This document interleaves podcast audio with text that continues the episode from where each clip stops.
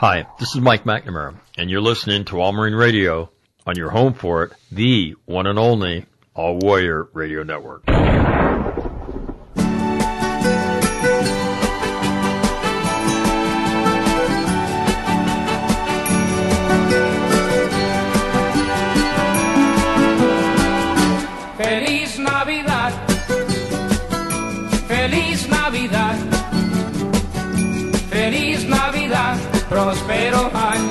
Felicidad.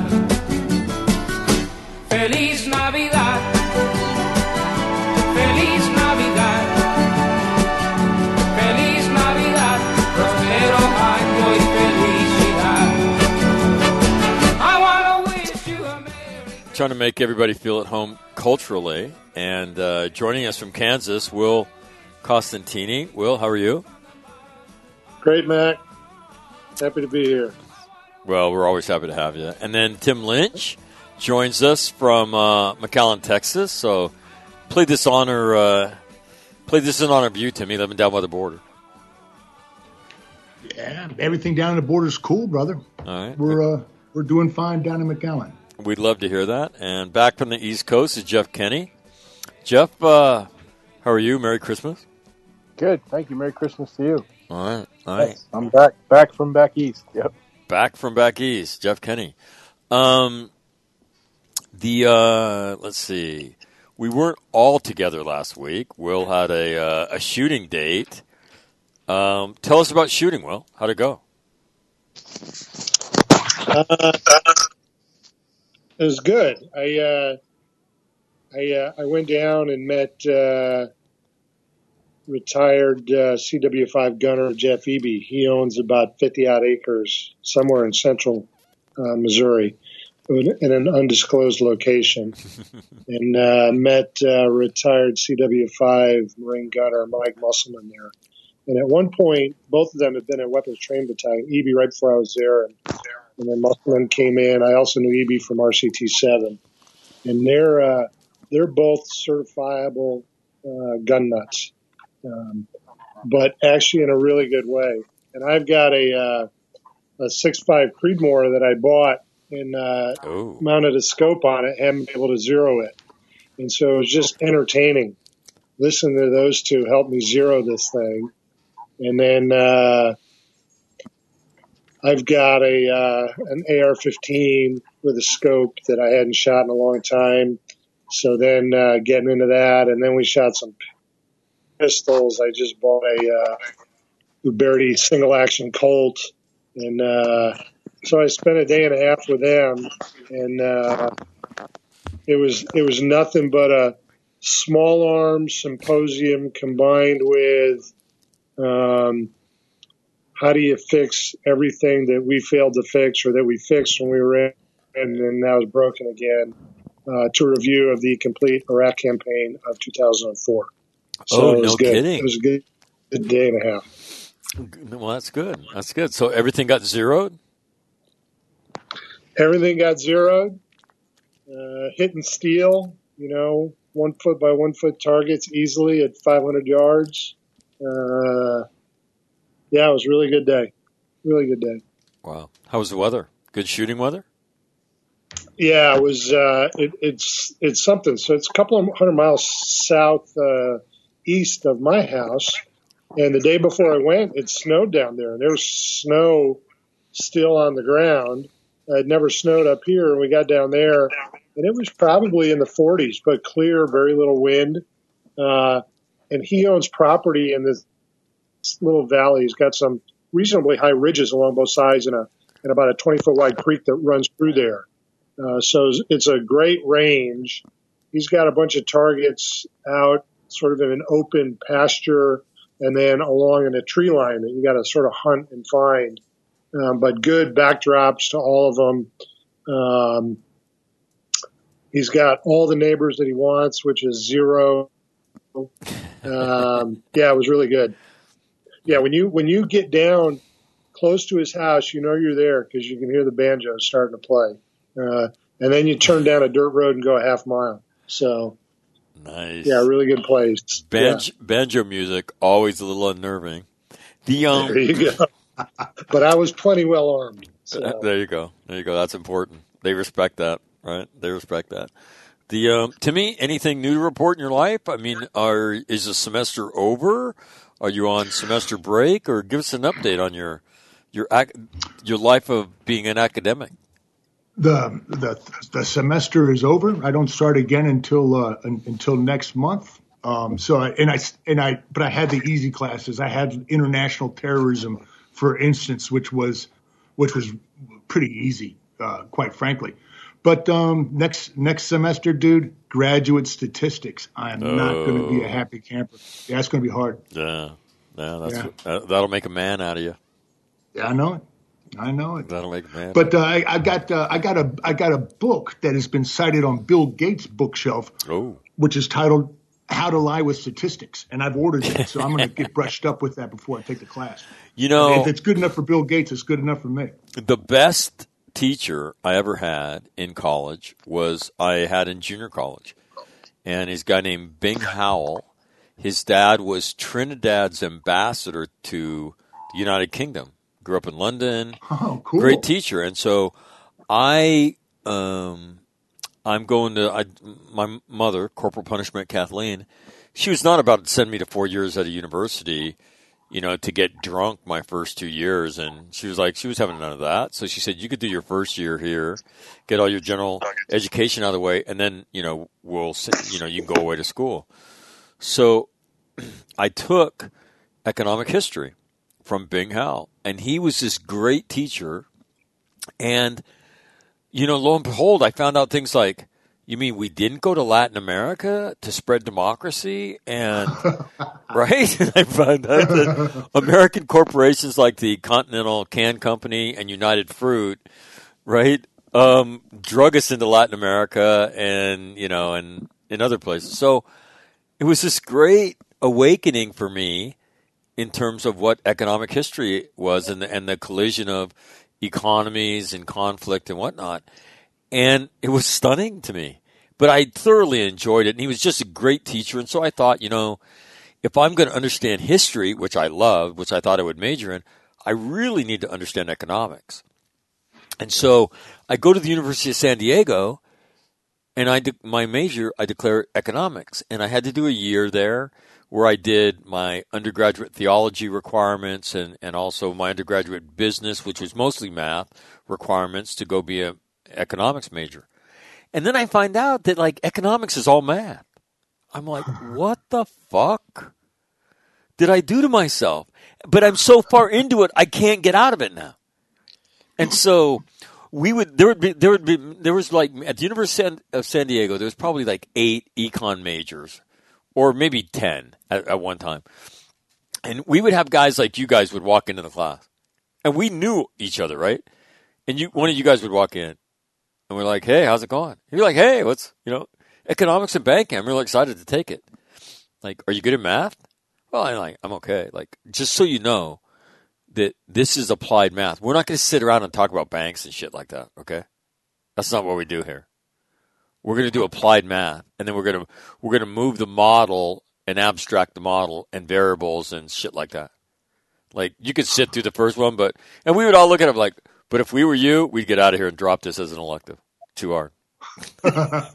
and at the end of the first class, they'd look around like, guys, thanks, man. That was really cool of what you guys did. I'm out of here. they would drop it. Fucking statistics, man. That's all I did. It's yeah, that was a bad, not a good move. I'm I'm still a little bit bitter about it, but uh, yeah. Good luck, good luck, Timmy. Yeah, thanks. You're pumping me up here, buddy. Oh my God, it's misery. Because I you know it is. you can't- I, I, I figure. you can't spin it. You there's no way you can like evolve a solution to it. It is right or it's not right. Wrong. Yeah. So yeah, good. I'm looking forward to it. Good luck on that. No, I I mean get a D. It's all right. Can you get a D and still become a a No, uh-uh. no, no, not, not, no. I gotta, I gotta stay above. a I gotta stay a, around a, a 3.0 to keep my um, VA benefits. I believe they, they get shitty with you if you get a C. But I, I, I'm not doing. I mean, I'm, I'm They get shitty with veterans if they get C's. Yeah. Oh yeah. They'll call you in and ask you what's up. Yeah, this is uh, the, the, this is the chapter thirty-one, so it's vocational rehab. And Vocational rehab, and I mean, those motherfuckers were. I mean, the sea was invented for them. You know, I always thought that too until I found out that they would pay for a master's degree, and then I was all about vocational rehab. I'm like, oh, you guys are awesome. I I, I thought it was you know car mufflers and stuff like that, but it was uh, no, it's pretty good. But they don't they don't they're not they're they're on top of you and with the grades. You got to report them in. Wow, who knew? Yeah. Who knew? Jeffrey, uh, we need to hear about your life. You've had a Jeffrey's big adventure. You went back and spoke. Tell us how to go.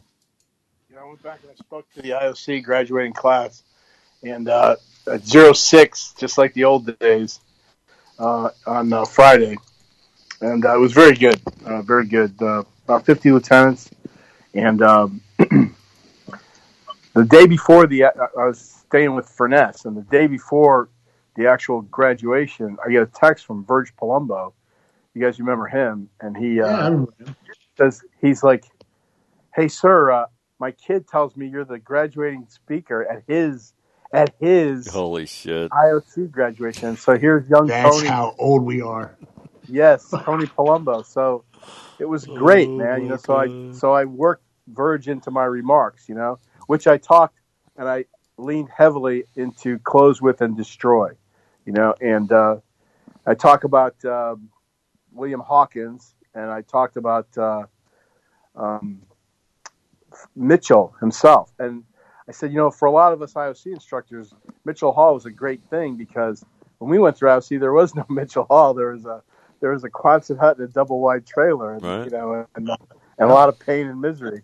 And uh, but it was and so it was very good because like General Craparotta was there. His kid was graduating in that class, Oh, no shit. and uh, so it was uh, it was good. And uh, yeah, and I worked the whole thing in like that. It was, uh, and then we went over to the to Mitchell Hall, and what used to be the bullpen is now the um, it's now the John Maloney room, and it's like a bar.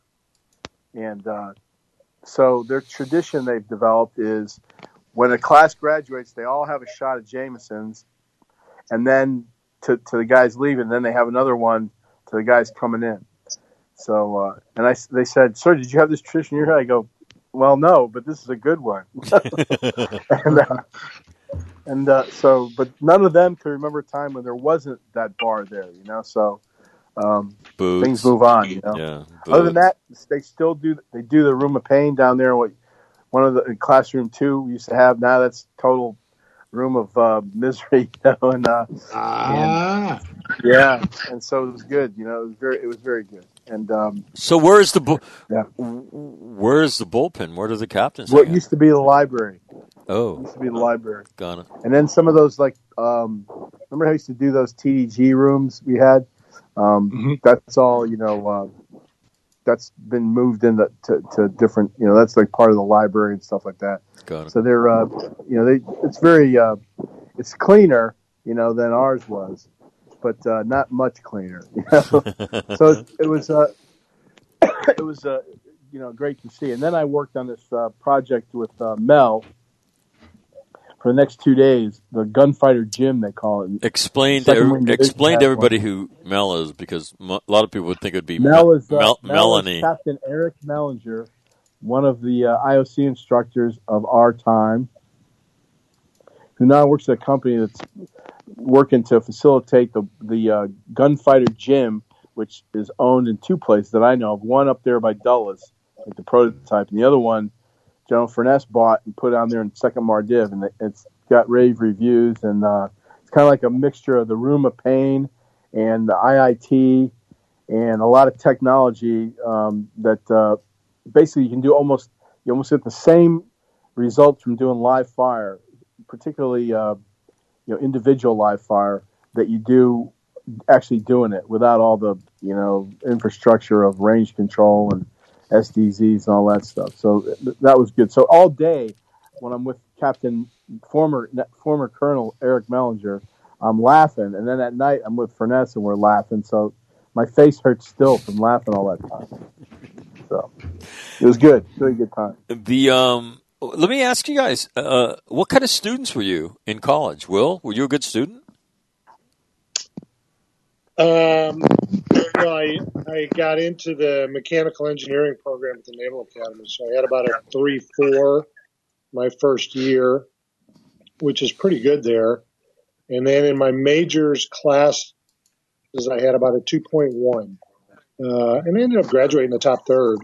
But it's uh, Wait, wait, wait, I, wait, I wait, had wait. a roommate there who was in systems engineering, never studied, and finished 18th in our class. So there's pretty there's some smart people there to say the least. Did you say 2.1? Yeah, I had a 2.1 in my majors classes.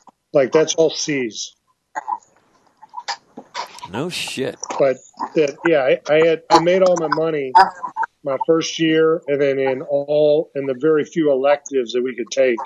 Uh, that's how I ended up. And I I don't I can't even tell you my GPA was like two six, but a two point six or a two point seven.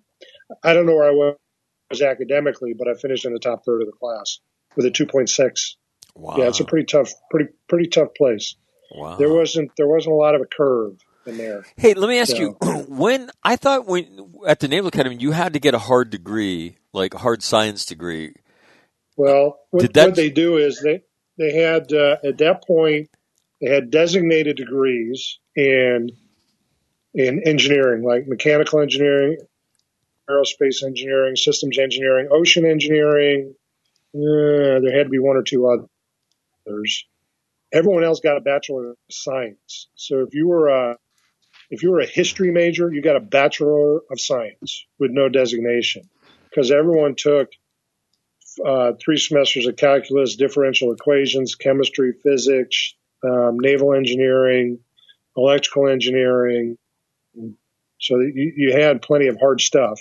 So you get it, if you were an English major, your diploma just said Bachelor of Science. If you were a mechanical engineering major, it said Bachelor of Science in Mechanical Engineering. Gotcha. Gotcha. Timmy, were you a good student? I, I was a horrible high school student, but I, I graduated what magna cum laude about three a three point eight two because m- most of my college schooling was taken at night when I was a corpsman, and I only had to go to on campus for a semester and a half of courses I couldn't take at night. And uh, um, I, and at the time, I, we we only had one car. My wife would drop me off at school at zero seven because she was a corpsman also, and she'd go to work and I would I'd go to class in the morning, I'd do my homework and, and go to lacrosse practice, and she'd come get me at night. And I I got straight A's, but I I, I didn't. It wasn't hard. Uh, It was business. I, I didn't. I, I knew better than to take finance because I don't like math. So I was uh I was in a pretty skate. You know, I mean business administration, not the most challenging of degrees. That's what I always say. Yeah, it isn't. It just straight up isn't. That was that was. I picked right. Interesting. Jeff, how about you? Were you a good student? You're like Rain Man. I mean, come on. No, I was good. I I, uh, I was good in high school, but I got suspended every year I was in school for fighting, and uh, twice in my senior year. What? No. What about college? So- what about college? Well, I never got suspended for fighting in college, so I improved. But uh, I was, yeah, I was uh, real high. I was always on the dean's list in the University of Colorado, and uh, I got a special award for being the top military student uh, my last year. Uh, unlike Joe Biden, I mean, you can check that. so uh, yeah, but I, again, I was a history major, Oh and my uh, and I, my focus was I had to sign a waiver because I was a little bit older when I went into the MECEP program. Right, for me to do a whole full year, four years would have put me over the age limit then, which was 29 to be commissioned. So I said I'll do it in three years. So uh, I took a lot of. I took this course called Ancient Athletics. I took a course. Uh, I took courses in uh, how to make your own map, how to make maps, because there was no maps. Uh, one of fifty thousands of the uh, area around University of Colorado, like where the Flatirons are, if you're familiar with that, and uh, you know going up into the Rocky Mountains. So I I made maps based on that class, where everybody had 50, you know one to fifty thousand grids and stuff, and I, I my spare time was spent training midshipmen who are going to be Marines to be infantry officers. So I like devised, you know, uh, confidence courses in the, uh, you know, some of the um, trails we used to hump and run on and stuff like that. And, uh, you know, but uh, yeah, I did good. I did good in college because it was like if you turn your shit on on time, you got an A. I mean, what the Exactly. fuck, man? I mean, how could you not? All these other kids, they'd be lined up in front of me with some kind of uh, the dog ate my homework bullshit excuse why they couldn't turn their shit on time. I just turned my shit in, and every professor, no matter how much of a you know, Che Guevara fucking fan he was, they were just grateful. I, you know, I was an easy student to to uh, to uh, you know evaluate. Uh, I I didn't give a shit about. I never gave a shit about academics. I I got. I think I was a two two seven six GPA and close to that in both high school and college. And then it was funny when um, I started writing, you know, at IOC and stuff like that, and started getting things published. My dad says, like, what the hell is this? I said, what do you mean? He says, you're writing now and getting things published? I said, yeah. He said, why didn't you ever get a sh- give a shit when I was paying for it? Well, I just said, I said, I don't know. I mean, I look back, it's kind of stupid, but I just, I, I didn't care. I, you know, it wasn't something that I ever got excited about. You know, my cousin who graduated summa cum laude, um, he said, I always look at, you know, classes as kind of a competition. You know, I was like, really? He said, yeah, Mike, I look at it like a ball game. I'm like, what? Like, I look at it like a pain in the ass.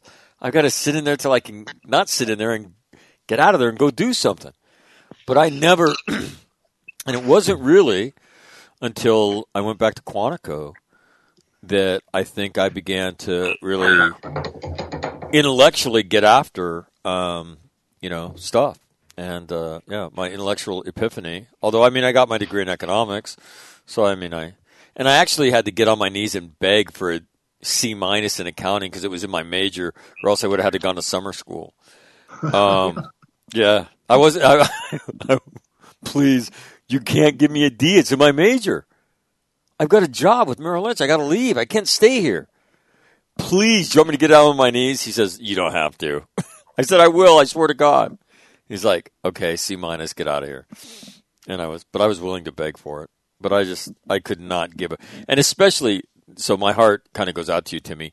Memorizing fucking rules like geometry and accounting, fuck, Yeah.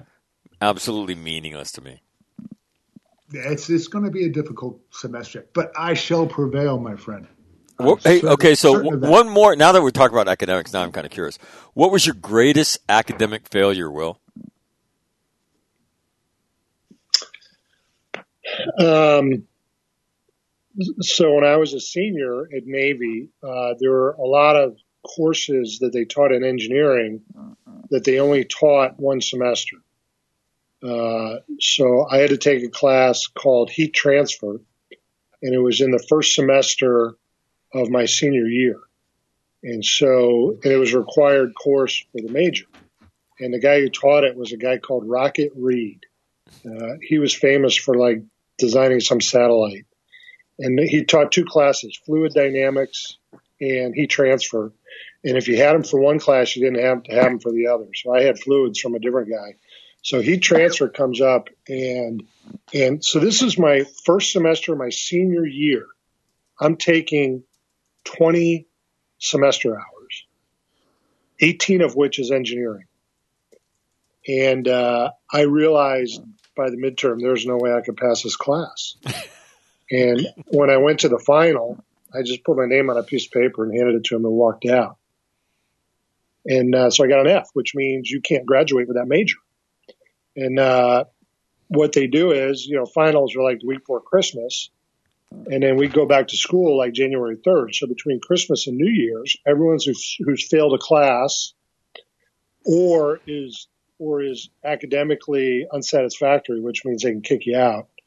They bring you back between Christmas and New Year. So I had to drive back down there and go to a board.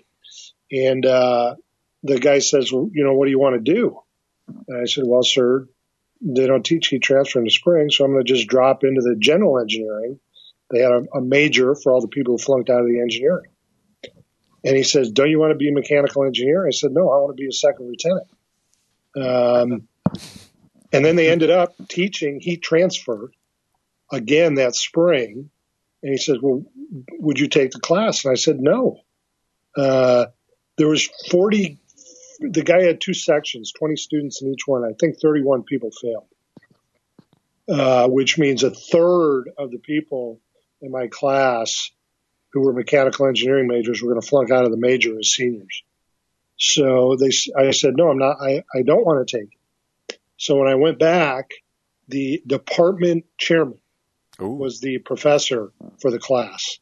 So that was a signal to me that everyone was going to pass. So I took the class and I got a B second time around. But uh, I'd never, I'd never failed a class in anything before. I mean, I was a good student in high school, um, and even at Navy where it was hard, uh, and I got a lot of C's. I got a lot of high C's, uh, but I'd never come close to failing anything. And I just was, I was not going to succeed with this period. And it's like you watching your life pass before in front of your eyes. Because in theory, I think they could have kicked me. out. Maybe not, because I had enough credits to drop into another major. But uh, that was unpleasant. Um, but it was interesting. You know, when you go before an academic board, it's the uh, uh, the dean and all of that stuff. There's no military people there, and they were a little bit befuddled by the fact that I was completely unconcerned uh, with what was on my degree. I just needed to have that diploma. Well, you're you're There's your Naval Academy. you're rocking their galaxy. You- You're not concerned with what's on the diploma. I'm sure that that had to be sobering for them. Like, what what is? That's that's interesting. I you know to me, you know, Mister Summa cum laude, magna cum laude, whatever the fuck cum laude you were. What uh, what was your greatest academic failure? I, I failed shop my senior year in high school. I took, I did, I, I, I, I That's had imp- that's that was metal- impossible. Oh, dude, here's the story. It's uh, it's it's it's pretty straight up.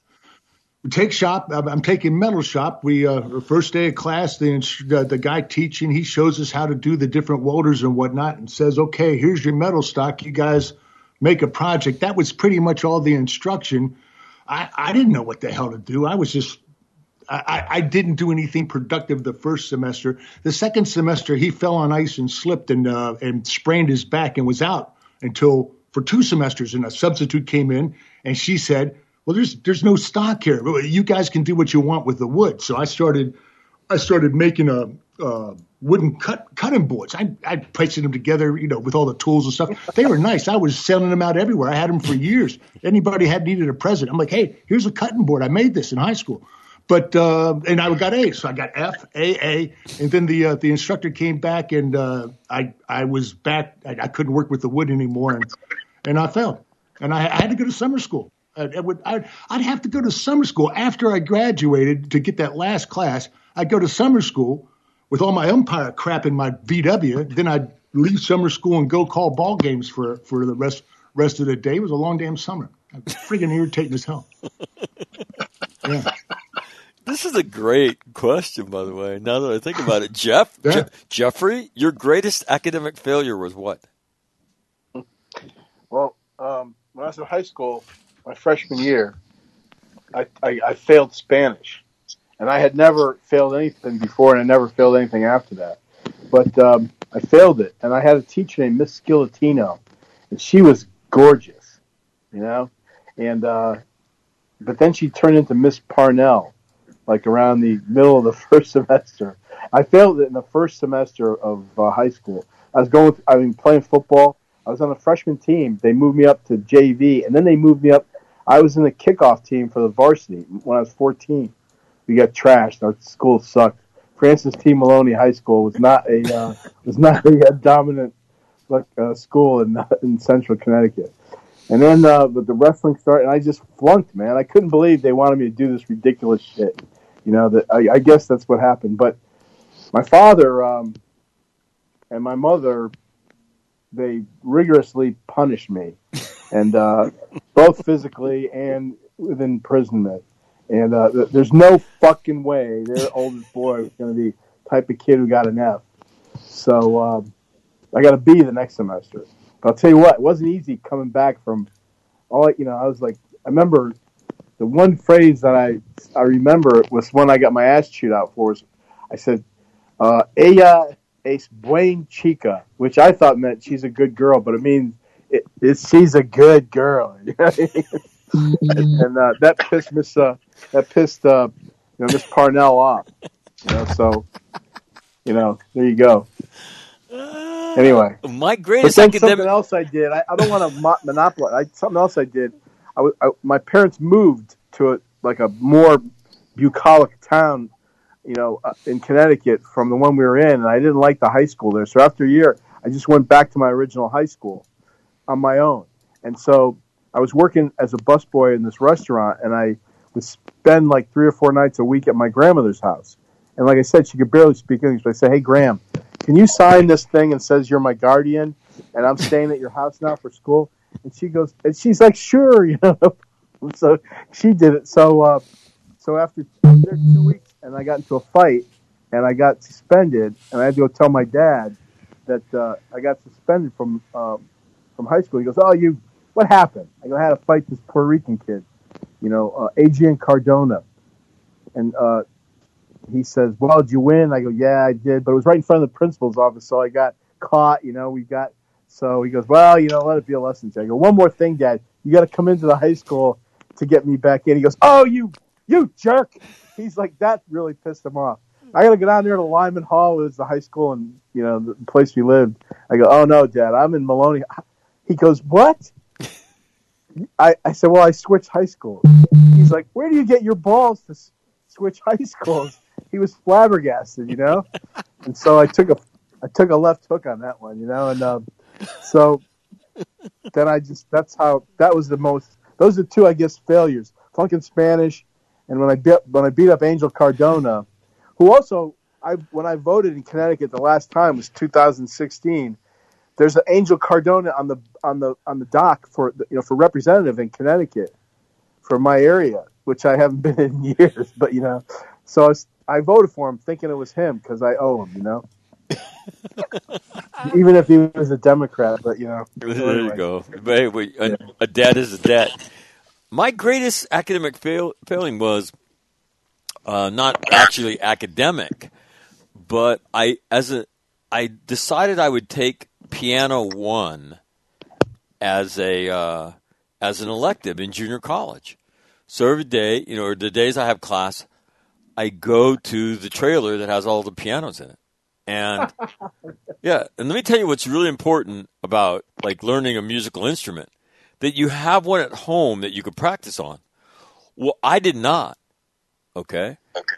And so on the final, I learned in that class, I learned to play one song. Okay? This is which is which is which is awesome. Cuz I have no I have no connection to the Marine Corps at all, right? None. My dad served in the army. Other than reading about it, right, and and being a fan of it as a kid, right, I have no connection to it. I learned one fucking song in piano class, and that is the Marines hymn. Bum, bum. It's a grand total of like eight notes. Bum bum bum bum bum bum. So I show up for the final, and you had to play one of like four pieces, right? So I I don't even know what I would I don't even know what I would call what I did. Okay? And this woman, right, stands up and she looks at me and she says, That was terrible. In front of the whole class. in front of the whole class. And she looks at everybody and says this. This is a lesson to what happens to you when you don't practice. And she gave me an F in piano. Oh my god! She must have been from the Navy. She, she was pissed. She was Hey, Matt. pissed. Mac, I got to tell you something. My dad, when you said that, you know, Lori's look, looks over at me. We're both grinning because my dad used to say, you know, when I was a kid, he'd say, Jeffrey, you want to be the life of the party, learn how to play the piano. All the kids will gather around you at the piano in the party. While you, I'm like, I'm thinking, this dad know? He has no inkling of the type of parties we got now where everybody's drunk and blowing dope and, you know, and shit. I go, I don't think parties are like that anymore, dad. Take my word for it. You up there, you start playing, you know, uh, the Boogie Woogie Bugle Boy from Company B, you'll be real popular. I can't think of anything worse than that. I'm still scarred by that woman. She Yeah. crushed me. In front of, did she like rub my snout in it? You know what I mean? In front of God and everybody. right? I could You're not. do that. I could not. Yeah, she humiliated me in front of the rest of the class. yeah, what an asshole. All right. Uh, I want to talk about the biggest. You know, one of the things that you do when when you become part of the media is is towards the end of the year. You know, you look back. Uh, you look back and you say, okay, what uh the the biggest stories of the year? So, uh, Jeffrey, um, biggest story of the year in your opinion? And this is non. It could be any story. So, biggest story of the year in your opinion? This last election. Do you want Yes, to? this last election. Do you want to expand on Yeah, that at all? yeah, because uh, there's about 60 million people in America who feel that the election was frauded, and I happen to be one of them. And so there's going to be ramifications of that. They're not going to take this guy seriously coming in. As a matter of fact, the implications of that, if it's true, that uh, these folks did this because they finally said enough of this nonsense. We we tried this you know this thing where the American people actually get to pick the guy that we haven't picked. Us, the people who run America, the you know all the people who, who are close around DC. Well, uh, you know there's going to be uh, there's going to be ramifications because there's a lot of resentment. I'm really lowballing what I was going, you know, my real emotions on this thing, but that's what I think. It's really, uh, it's like people are going to say, why should I obey a guy who's not legitimate? Why should I follow any of these rules anymore? Why should I pay taxes to a bunch of crooks? You know, and so um, it's going to be a problem, I think. And Okay. it's a big story. All right. So, number one story the election. Tim, number one story was COVID, COVID 19, and uh, our reaction to a virus which 99% of us will have no problems with. It, uh, it, it was a mystery to me when it started. And, and as, as, as you'll recall, I am, in March, I started my Apocalypse Not series on, on my blog. And, and right, right from the very beginning, I, I was convinced. Well, I knew it was bullshit. It, could- couldn't. Be, what they were saying was happening couldn't be true because we can never get ahead of a virus. That's ridiculous. And and here we are, still to this day, uh, arguing about whether Dr. Dr. Birx Birx should be uh, fired because she's ignoring the advice that she's forcing down our throats, like a lot of other people. And I I, I don't think the the ramifications from this COVID nineteen thing are going to go away. And I think they're going to. Ref- I I think they're going to end up. I I hope I hope they end up bringing the American people to exactly where, where I am, and that's with a healthy a dose of skepticism with any intellectual or academic or, or, or professor. I, I, I, am very much, I, I think the principal lesson from, from this, uh, from, from our entire past century is that uh, the, the number of innocent lives taken by people who thought they had a scheme to improve the lot of humanity has has led us to ruin. And and I think the lesson of the of this year is beware of intellectuals. They do not have your best interests in heart at heart.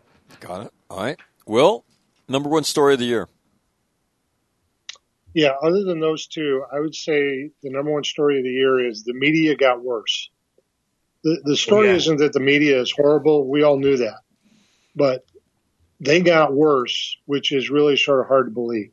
They were uh, complete advocates for a certain way, and their ability, uh, you know, if, if you'd say media and president, to be against the president and then to completely flip around and before the incoming president elect, uh, they got worse.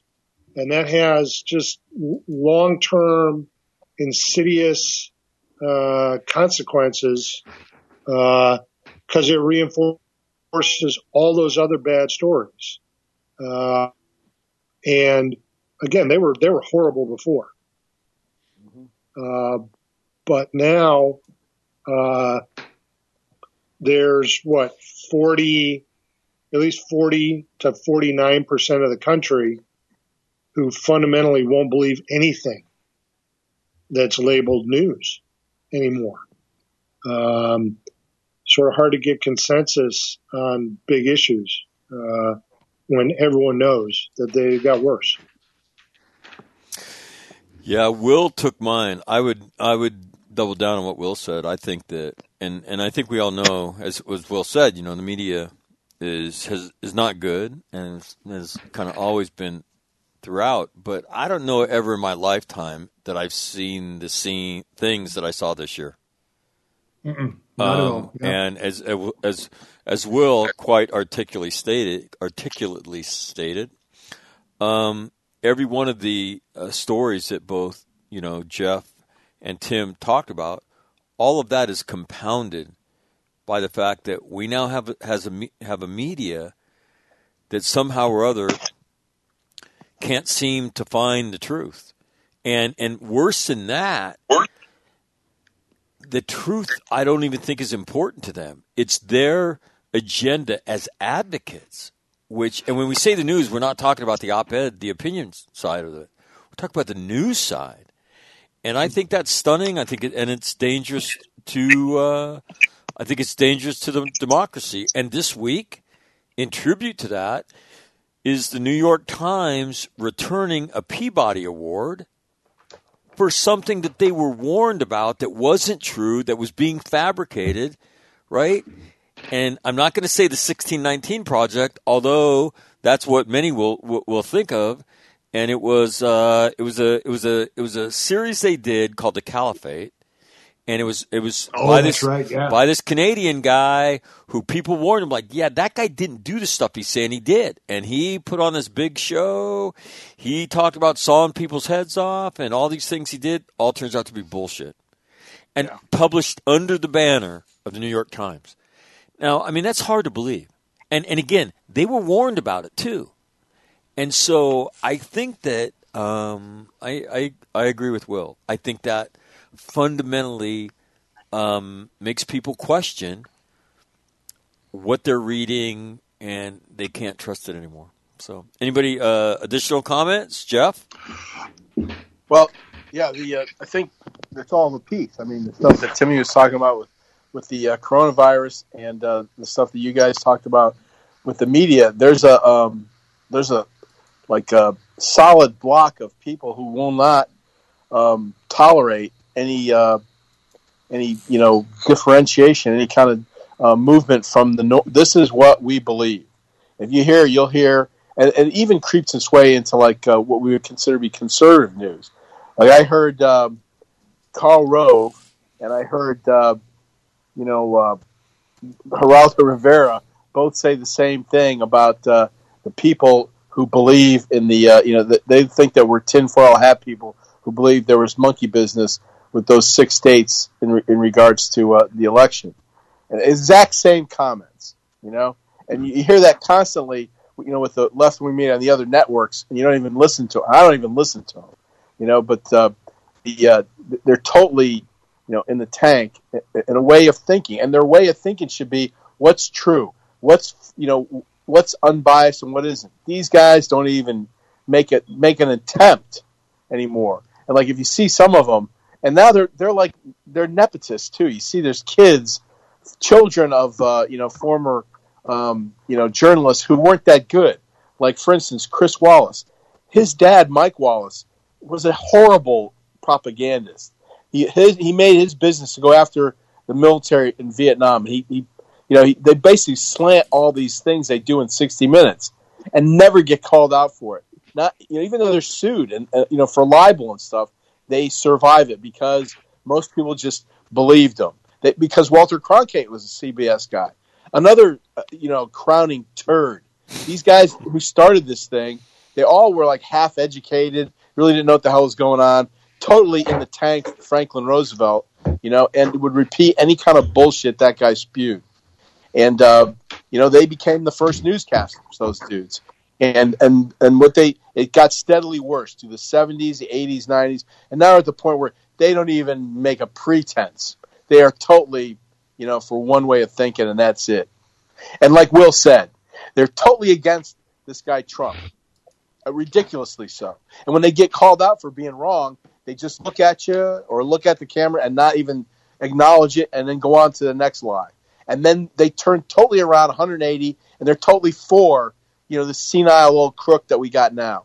You know, so it's just uh, it's disgusting. It's obvious, and uh, you know, I can't believe our country is going down this this uh, road. Although it actually should make sense after all this crap. Timmy, Timmy, I heard you take a big breath, like you were going to say something. Well, all I wanted to say was, what do we do? I, I'm at the same point. I mean, Will was talking about this uh, uh, last week, I believe, when, when when he was on with you. What what do we do? It's it's pretty obvious to a lot of people that uh, this election was tampered with. It's pretty obvious that this uh, COVID non lockdown nonsense is bogus. It's it's getting to the point of ridiculous. But what do you do? What what can we do about it? I, I, I, that is the one thing that pisses me off because I heard on a podcast today talk about that uh, uh, the Supreme Court justices when they were meeting to decide what they're going to meet with. That was it was in the news about them shouting and screaming at each other, and the reason why that I was I heard on this podcast that they didn't take it was Roberts said, yeah, after the the Bush Gore thing, we didn't have any riots, and and so it would it would appear that that not only can we not do anything in order to express our displeasure at how we're being treated as a people, but uh, even even the, the justices in the Supreme Court, they're, they're, I mean, nobody seems to be operating on the principle of this is a great country and we've got to do well by this country. They seem to be operating on the principle of I've got a legacy, I got to make some money, I don't want any trouble, blah blah blah. And I, it's it's cowardice. It's it's straight up social cowardice. And that's that's my that's why I'm, I walk around in a funk these last few days. I don't know what to do about all this. I just know that I'm pissed.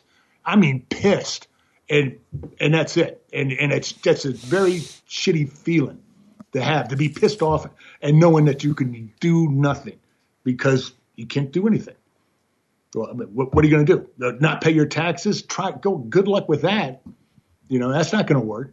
I, I, I'm just very disgusted because we all see it. We all talk about this every week, but I don't know what we're going to do to change it.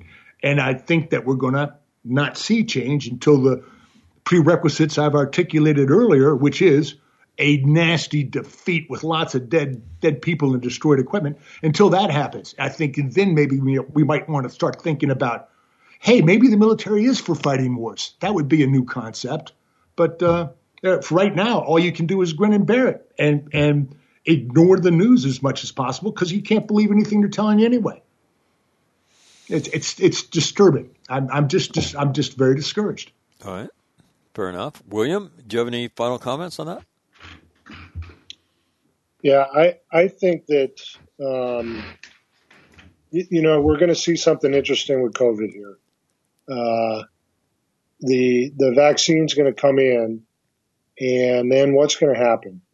And when we get a critical mass of people vaccinated, um, you know, what's going to happen? Um, once you get a vaccine, is there any reason to wear, you know, to wear a mask? But then how do you prove? Yeah, I don't think you so. got a vaccine. I don't think so. You would Oh, think not. whoa, whoa, hold You on, hold on, not. boys. The pl- the plan, as I've heard it from Fauci himself, is after you've been vaccinated, you still might get it and be asymptomatic and spread it. So we better keep the mask on. That's what Fauci's saying Yeah. for the next fucking And- and- year. What? Yeah, so so it's Yeah. interesting. Once we get a critical mass of people vaccinated, you know what's going to happen, and then is there going to be a reckoning?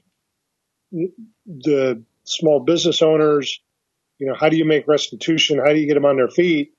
But we're never going to recover from a year of kids in no school, people not going to the doctor, uh, Yep. depression, Yep. uh, and all of those things. And so, what's going to is that going to be a story next year?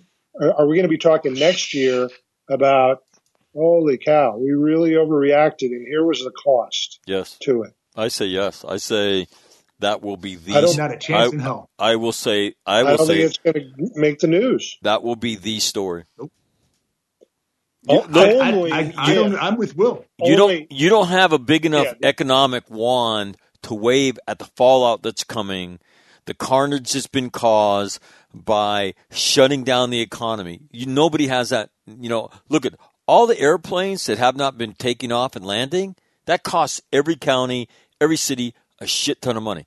Where's that money coming from? Yeah. The, the only way that this gets into the news is if the snapback economic boom is so big that we're feeling fat. But if it doesn't, there's no way that, that people can make this into a news story. I don't see how. It, Because I, it's I, I a- don't see because what what's going to happen? Who's going to put it in the news? It's not an M- MSNBC, CBS, ABC, Washington Post, New York Times, because it's counter to the narrative.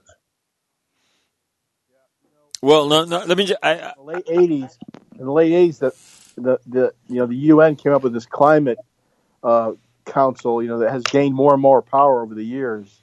And uh, one of the things in the mid '90s they came up with was we may have to do a planned recession, and that's exactly what this uh, shutting down the economy is for the boogeyman of this, uh, you know, this virus that uh, you got a, you know, 99.6 chance of surviving you know, is doing. They're basically, if you like the global warming bullshit, you love the coronavirus stuff. And uh, so as long as people put up with it, but I think, you know, like what Will's saying, you know, has real merit. Right now, almost nobody dies from this thing who isn't already sick. No matter how many times they try and elasticize the thing, you know, to make all the other diseases fall under the, the COVID, you know, mantle, it just isn't. So what's going to happen is people are going to eventually go like, "Hey, the emperor ain't got no clothes. He's got no new clothes on." Like right now, even I'll tell you, the two counties that straddle where I live here in in uh, Orange in uh, Southern California, they ignore they ignore this guy Newsom. You know, I mean, yesterday I was up there. You know, in restaurant, everybody's sitting around eating and stuff like that. You know, it's uh, that's just going to happen. People are just going to say "fuck you," and uh, I think they're saying it already. And I'll tell you what, you know, you get enough people, it becomes like the prohibition, you know, where you you have a huge crime wave afterwards because people get used to disobeying laws that don't make sense. You know, you should never give an order you can't enforce. We all learned that when we were lieutenants.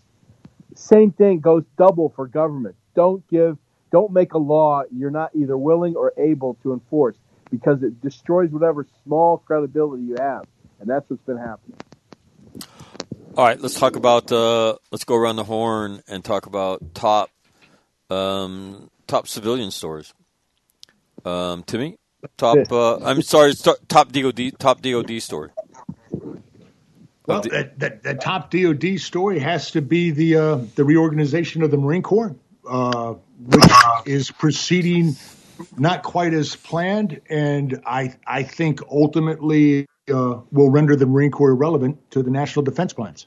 Quite frankly, I I, I, I have never seen or heard of anybody advocating for preparing for a single adversary when you're the global hegemon. I mean, which we are. So this whole tilt to the Pacific thing by the Marine Corps, the divesting ourselves of tank, tube artillery, and snipers is the biggest Marine Corps story. I I don't know that that's being honestly reported because I believe there's probably a lot of more turbulence going on inside the ranks than we're hearing about. But uh, at least I would hope so. But that's the to me is is is the biggest story, and it's a story that I'm afraid is not going to end well. Um, you know, Will threw up a, sto- uh, a a story that was written last week, and the headlines: "What's the role of Marine infantry in the new strategy to fight China?" The Corps is still trying to figure that out. Mm. What? Yeah. Don't Yeah, that's a quote from a two star general. That'll make you cry, won't it? no. It's uh, you watch it. It's like what? Wait a minute. I mean, don't we need to have that kind of locked down before we go down this road? I mean, shouldn't we have that figured out? I guess not. So anyway, all right. Well, uh, number one DoD story is Um, I had framed this slightly differently, but uh, I, I, I, think uh, confusion in the leadership is what I would say. Ooh. Uh, as you see with, um, you know, fire this SecNav, fire that acting SecNav, uh, get rid of the SecDef. Uh, the, the president has to reach down and do things like turn off the uh, critical race theory stuff. Um, you know, the, the walk in the park that uh, General Milley and the SecDef just just adopted the narrative. Um, I, I think that that just confusion in the ranks, and I'm not I'm not looking for the SecDef and the senior uniforms in particular to just kowtow to the president. Um, but we just seem to get into a lot of stupidity. The, you know, the, the Theodore Roosevelt, um, we just seem to have a lot of stupidity this year at the very high levels of both uniform and civilian leadership. Um, and, and I don't know how big a story that is to the man on the street because I think the average man on the street just doesn't pay attention, you know, to this kind of stuff. But if you're inside the force, I don't think it was a good year. Uh, looking up at leaders and decisions they're making, uh, in, in, in seemingly in most things. So I'll put that out there. I don't know if there's a story in the newspaper that says that, but that's my sort of conglomeration of a bunch of different lines of confusion that we've talked about a couple of times during the year. And and the major headline over that would be confusion inside the Department of Defense. Yeah, something like that. Uh, yeah, I'll take that. All right. Um, I like that, but you know, let me throw out the obvious one: is that is the killing of Soleimani um, on what July third of last year. Uh, I'm sorry, January third of last year. Um, I mean, to me, that was that. That, in my opinion, has changed the dynamic in the middle in, in the region. Um, and now you're looking at seeing something we've never seen in our lifetime, which is the Arab states aligned with Israel, right, uh, arrayed against Iran. And Yeah, I don't. and, I didn't count that as a military story because I think there's a hell of a lot more political diplomatic effort that went there with the military as being very in support. But I, I think you got to give the president, you know, 90 odd percent of the, the credit for that and not when he's wearing his commander in chief hat. Right, That whole no- Middle East realignment. Right. No, I um, but I think that's a huge. I mean, Iran on the you know ascending, in my opinion, and it has been. I mean, and fueled by um, a variety of things I, I I won't get into, but I mean, Iran has not. We haven't seen so much of Iran this year. I mean, a lot of shit talking, but a nation that's now not what it was a year ago, and uh, very very interesting. So I would throw that out. Um, we can go around one more time. We, we have some time. Uh, Jeff, any comments on, on either anything Tim or Will or, or I said in terms of stories? Well, yeah. Number one, um, I agree with you about the Iran thing uh, because if you look at actions subsequent to that, they had this uh, nuclear, you know, physicist murdered, but it looks more like now their own folks murdered the guy with Israeli help, and so that's kind of a, a the, the the strike against Soleimani, the uh, different posture and everything, the, the destruction of the Iran deal that he made, they made with Obama, has weakened them because their biggest threat the way they see it, and probably in reality, is from within. Just like the Chinese are more afraid of their own folks than they are of uh, people on the outside. So I think that that's the, the key with the you know with the Iranian thing. So you know I agree with you on that. The uh, the um, I think the biggest story though, because it's a canary in a coal mine, is the Marine Corps' uh, issues with their new force design. It wasn't really spelled out very well to this, and I think now the realism of what has happened when you divest yourself of these key warfighting functions that we have, key warfighting, you know, um, resources are gone now, and it really hurt our relations with the other services in regards to, you know, uh, O plans. And com plans that are up there. You know, the, the contingencies and operational plans we have, we can't do them anymore uh, because of this uh, big thing that we've we've done. And and we still, if you ask Marines about it, nobody nobody can tell you what it is really. What's the whole point of this? And uh, that is uh, a, a leadership failure. Got it. Got it.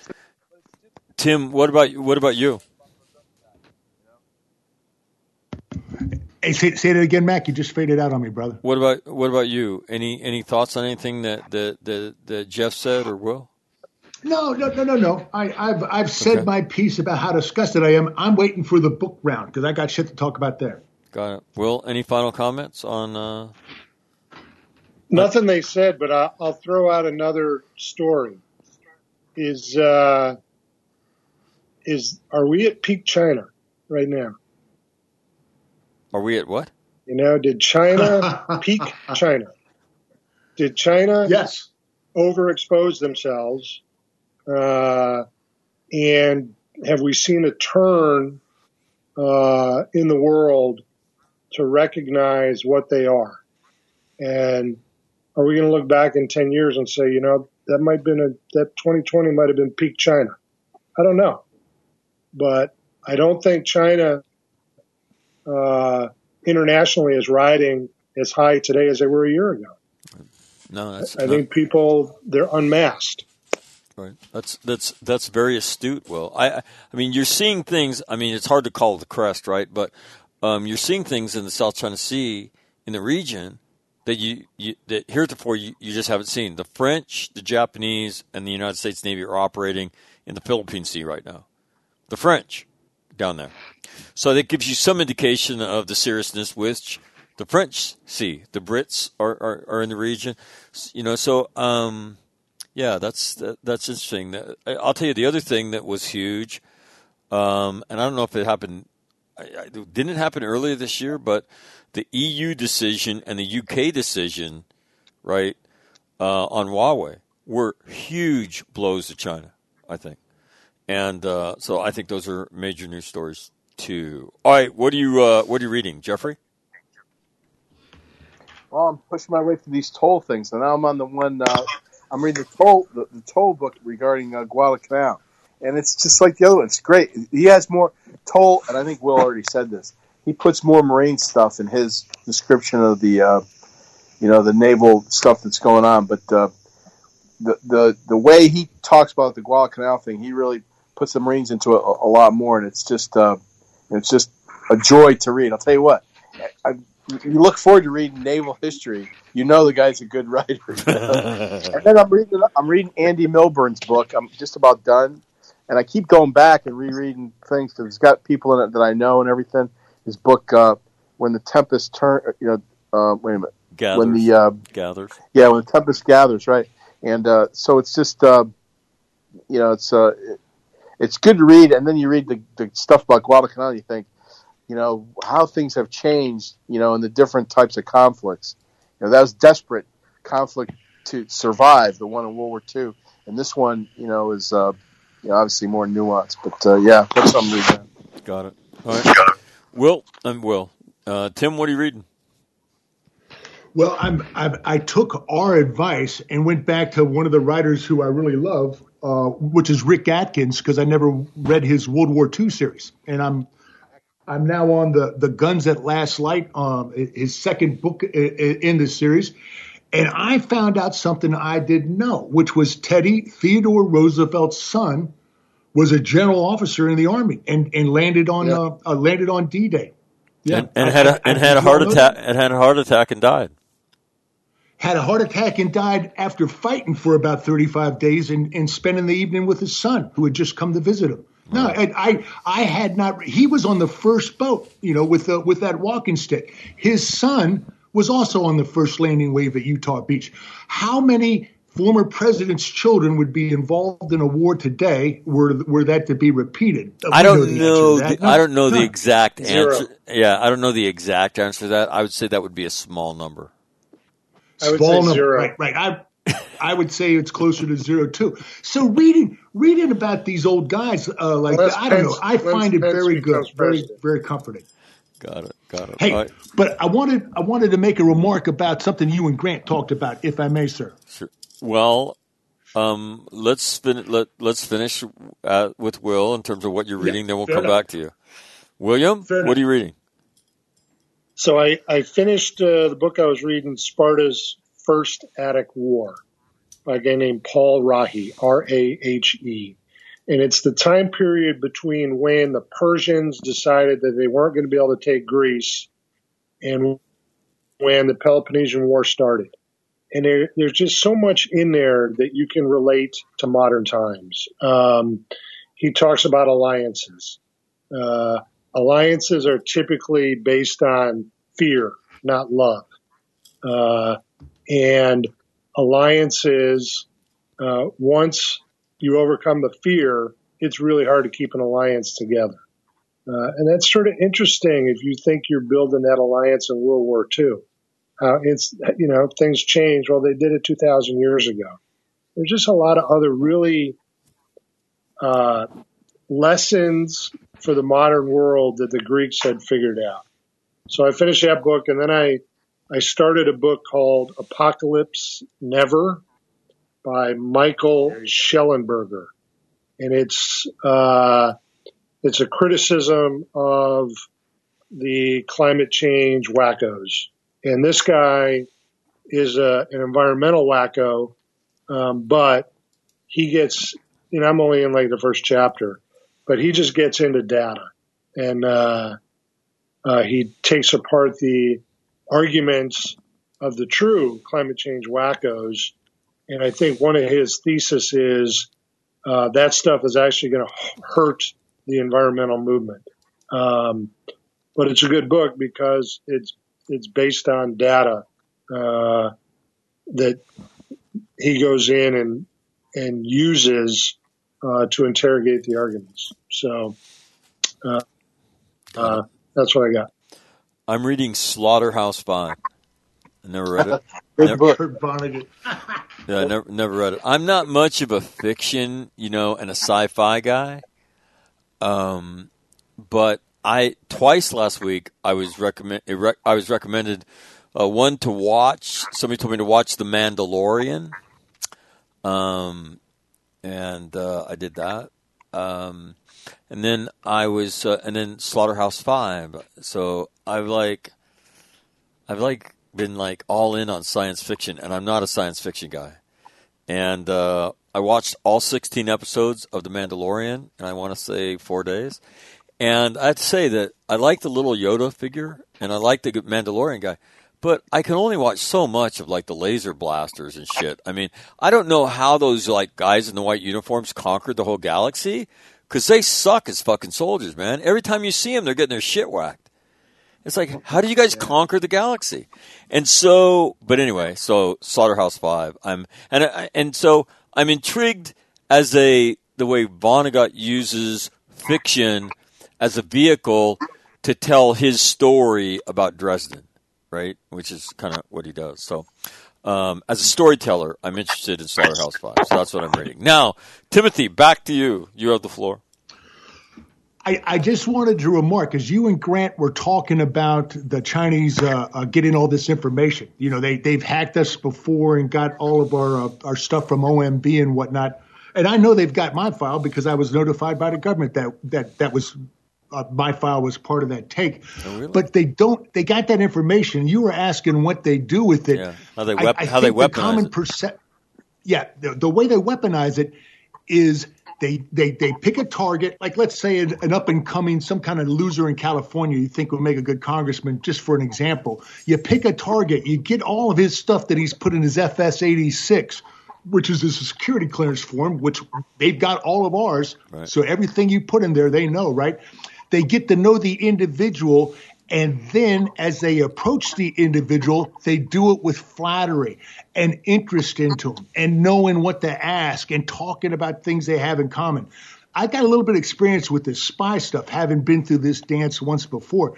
And that's how they do it. You attract you attract good collaborators with flattery and knowing all there is to know about them, feigning interest in them when in fact that's the least of the things that you have going for you. You don't have any interest in them at all. I, I just wanted to straighten that that one out because it's not it's not like hey we've got the goods and we're going to blackmail you. That's pretty easy to get out of. It's when you get tricked into thinking that somebody likes you because you're a smart person or some bullshit like that. Those are the guys they get, and they and, and when they get them, they're done. I, I just wanted to point that out. So yeah, I don't really understand. You know, to what end? Uh, to what end? All right. Well, we'll do a kind of another version of this. Of this, all of this intellectual fodder uh, for the last like thirty-five minutes. By far, the most interesting is a conversation about how you. What was the greatest academic failure in your life? I thought that was the most interesting piece of of radio we've done in a, in a while, boys. That was really good. I found that very interesting. So. Uh, and, and you elicited a story nobody's ever heard before from me since probably 1977. That was remarkable. I don't know what the hell I'm doing talking to you like this. all- Well, hey, we found out Jeff failed Spanish in ninth grade. Will I No, that's not as bad, but found the out- chop's worse. the rigors of of the of academics at the Naval Academy. Will graduating in the top third of his class with a two point six class, great GPA. That's impressive. So anyway, all right, Yeah, boys. B minus. Well, Merry Christmas, and uh, we'll do another version of this next week. I appreciate it. All right, Merry Merry Christmas. Christmas to you, brother, and all the all the listeners. All right, more of All Marine Radio coming up next, right here on your home for it, the All Warrior Radio Network.